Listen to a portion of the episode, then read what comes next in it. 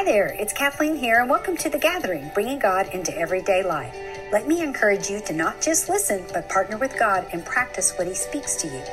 You can access more information about me, my newspaper articles, upcoming events, contact me, or purchase my book, Thriving Through Seasons of Grief, on my website at www.kathleenmaxwellramby.com.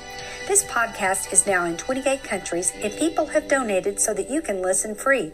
Will you consider paying it forward for someone else by giving a one time or monthly gift?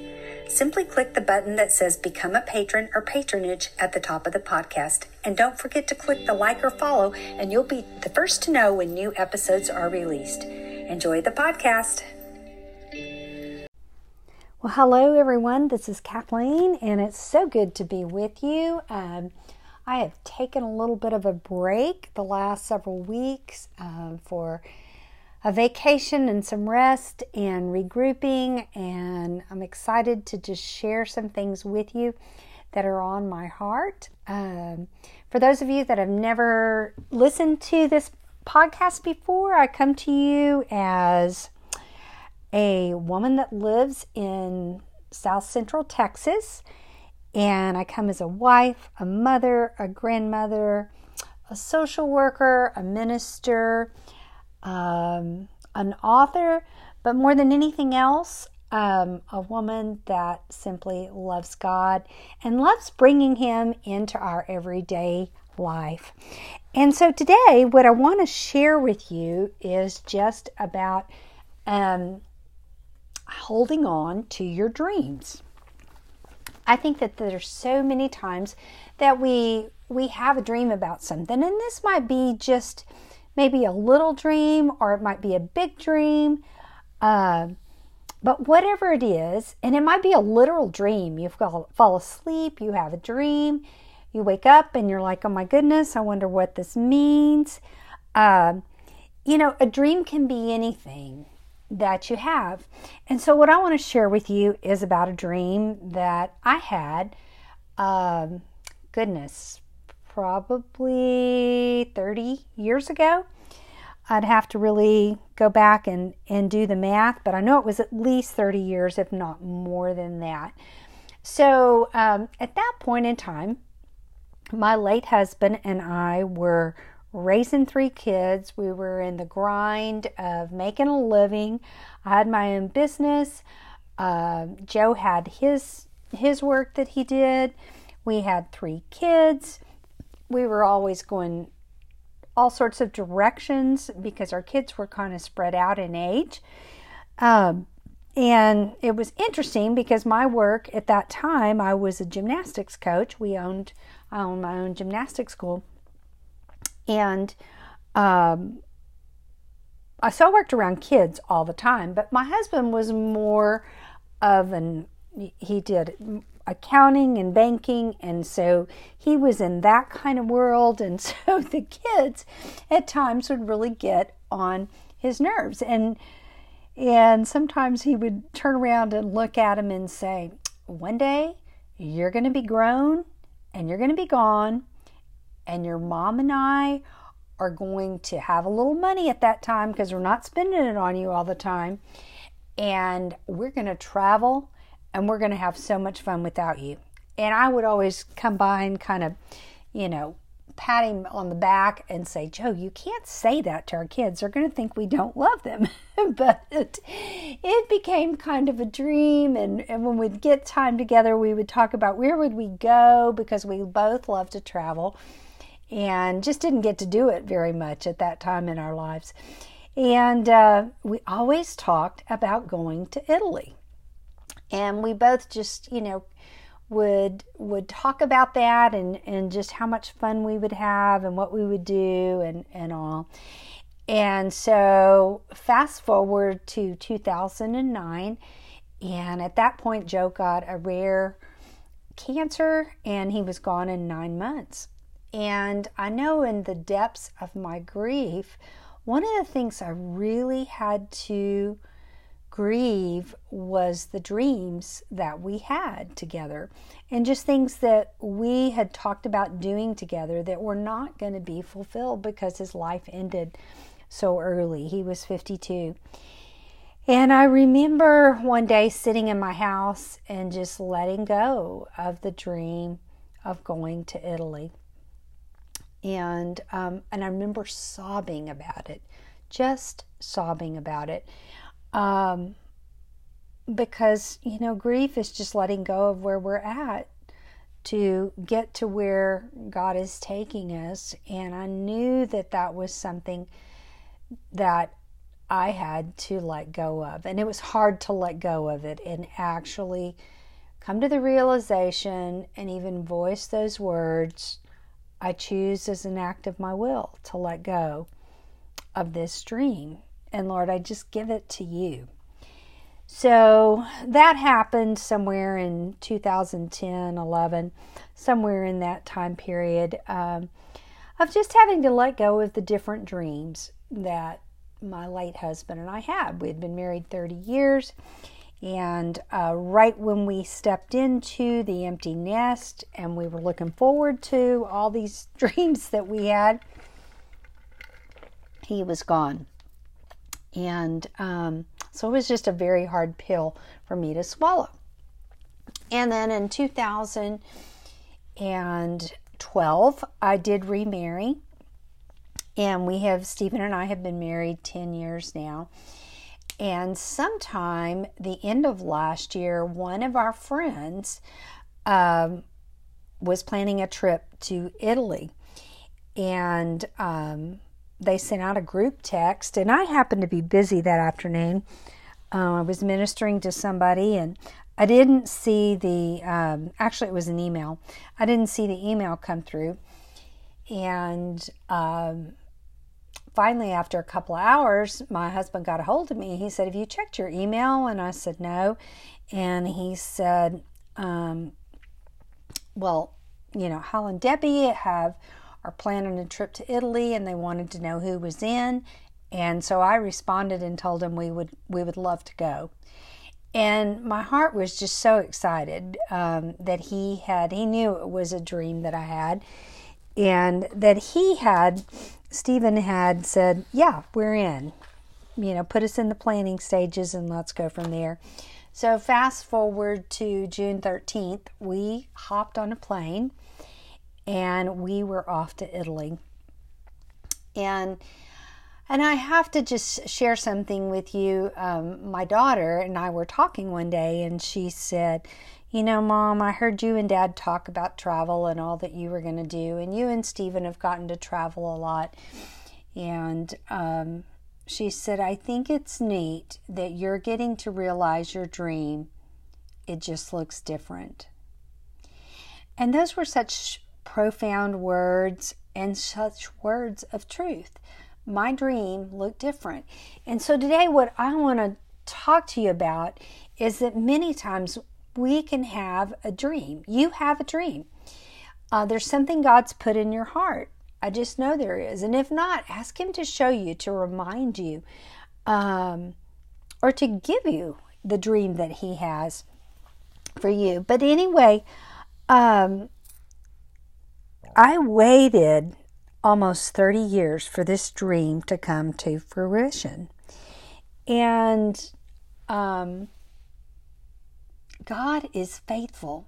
And so, if you don't take away anything today, or if you need to stop this podcast because life is too busy or something, just hang on to this truth and this fact that God is faithful. And He puts things in our hearts. It's just sometimes there is a time of waiting before that dream comes to fruition. And I was thinking about it in the Bible. And, you know, several things came to mind, you know, like the life of Joseph. Joseph had a dream, and in Genesis 27, you know, he had a literal dream and he told his brothers, you know, that he had this dream and that um, it had to do with grain. I'm just paraphrasing this. had to do with grain and that his brothers were going to bow down to him. Now his brothers were very jealous of Joseph because Joseph's father loved him so dearly, and it caused them to hate him. And uh, they did, they weren't even kind to him. And anyway, Joseph shared that dream, and you know, they just kind of scoffed at him, laughed at him, and hated him even more. And then they threw him into a pit, and he was left there to die. And he was rescued, but and then he went on, and he went on to to um, Pharaoh's house. And, you know, there his dream died even a little bit more. He was thrown into prison. He was falsely accused. And it wasn't until he was 30, I'm sorry, Potiphar's house, and it wasn't until he was 30 that Pharaoh made him. He saw the potential, he saw the good in Joseph's heart, he saw the character that Joseph had, and he made him ruler over Egypt. And during that time, there was a great famine. So, and then his brothers came back, and lo and behold, they needed grain because there was such a famine in the land. And they ended up bowing down to him. And so I tell you all this just because many times you might have a dream, you might get a dream, but there's adversity. There's a time lapse before that dream is fulfilled. And what I have found that's happened in my own life is, and even in these things that, you know, a trip to Italy is is um, not a super spiritual thing, but it was something that was in my heart to do. And God saw that. So many times along the way, there's character that God wants to work in us. There's things He wants to work out of us. And I can tell you that I am certainly not the same woman that I was 30 years ago in any stretch of the imagination. And yet, God is so faithful. So hang on to your dreams. I'm reminded of the life of Abraham and Sarah. And God promised them that they would have a baby, and they were older in life. And do you know from when the promise came until when it was fulfilled, it was 25 years. But what I saw in the heart of Abraham and in the heart of Joseph is in that time of waiting, they got to know the heart of God in a way that they had never never known before. And and I will have to say for me, in the adversity, in the time I would have never guessed I would have lost a husband. Um, wouldn't have guessed I would have remarried. Um, so many things happened in that time frame in my life, but I can tell you, I know the heart of God in a way I never knew it before. And there's a trust that was developed. And, you know, that's the same way with Abraham. Abraham knew the heart of God in a way, and God called him to be the father of many nations. And, um, and he was. And he was. But in that waiting time, we have the opportunity to get to know the Lord. And in that getting to know his heart and trust in him, there's a strength and a security that comes into our lives.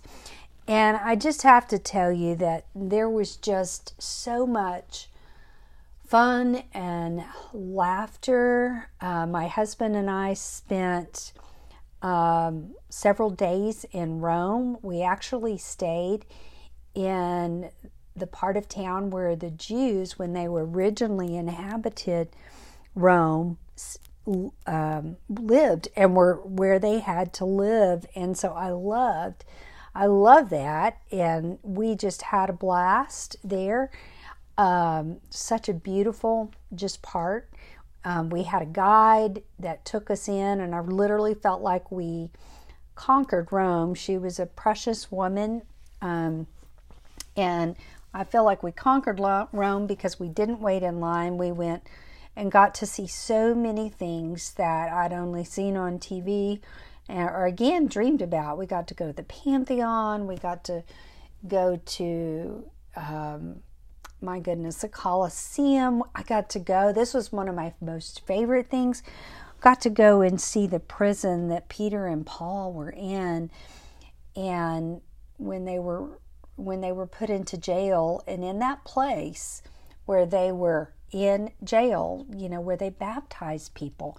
And i have to say that was just so profound. And getting to see the Roman Forum and the olive trees that are so referenced so much in the Bible. I my eyes were just wide open and I felt like a kid in a candy store. There were just so many things that were just full of joy and just God's hand on that trip.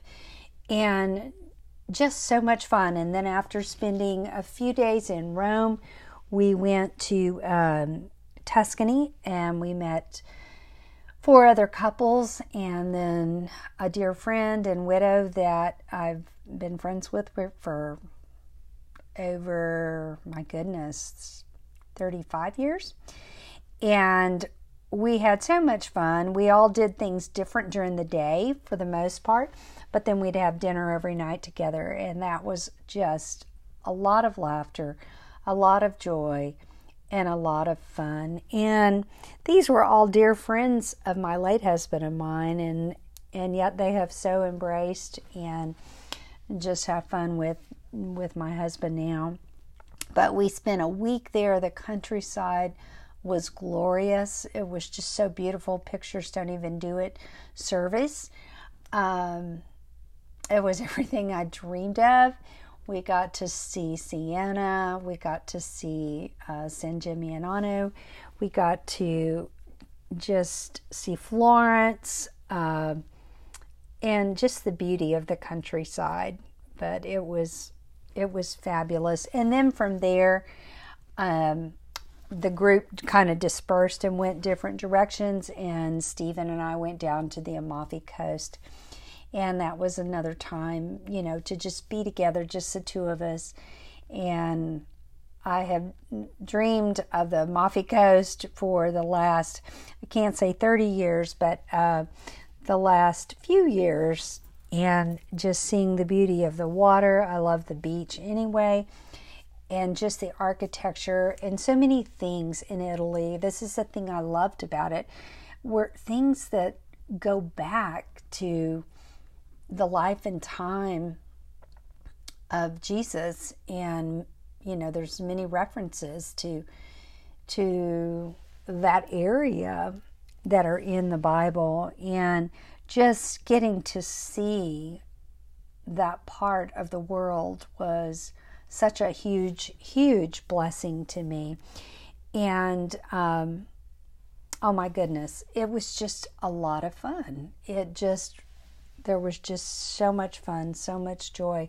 And God's hand, I could just see His hand on the trip. And such a t- good time for my husband and I to connect and get away from the busy life that we lead here in the States. And, you know, for me to have a break from, ministry, and um, I've been working with people in Uvalde, and that's certainly been intense this last year. And so to just have time to focus on us, uh, to focus on a new part of the world, to just focus on the goodness of God and just spend spending time with Him um, was just huge. But more than anything, what I want to encourage you to do is to hang on to your dream. Write it down somewhere. Give it to God. You may have to let go of it because it may look like your dream is not ever going to be realized. But I also want to challenge you with something. Two, your dream may look different than what you envisioned. And different's not wrong, it's just different. And um, you know, that's an important part. So many times we get something in our mind and we think it has to turn out exactly that way. And nevertheless, God is faithful, He's with us, and He sees the desires of your heart. So hang on to your dream, give it to the Lord, realize it might look different, but enjoy the differentness in that. And so I just bless you and, and I would just want to pray over each and every one of you, wherever you are in whatever part of the world you're in, hang on to your dreams. Um, so let's pray. Father, I just thank you for this time with my friends from around the world.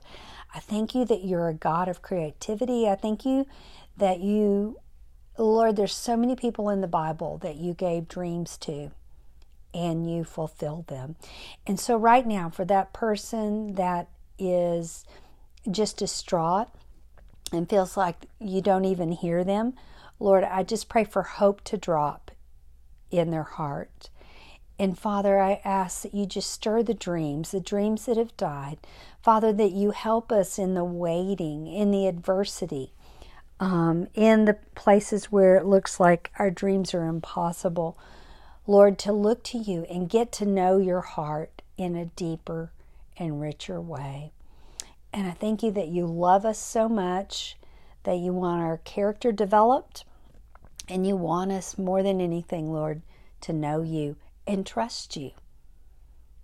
And so I just commit all this to you, Jesus, and I ask that you bless my friends, Father, in these latter days. Lord, when there's so much going on in our world, Lord, just stir the dreams, and more than anything, that we would know your heart in a deeper way. In Jesus' name, amen. Hey, friends, thanks so much for listening. You might want to check out my website at um, KathleenMaxwellRamby.com. You might also want to check out my book. It's available on Amazon or my store, which is shop.KathleenMaxwellRamby.com um, and other resources. And I just pray that you have a blessed day. Hang on to your dreams and let me hear about them.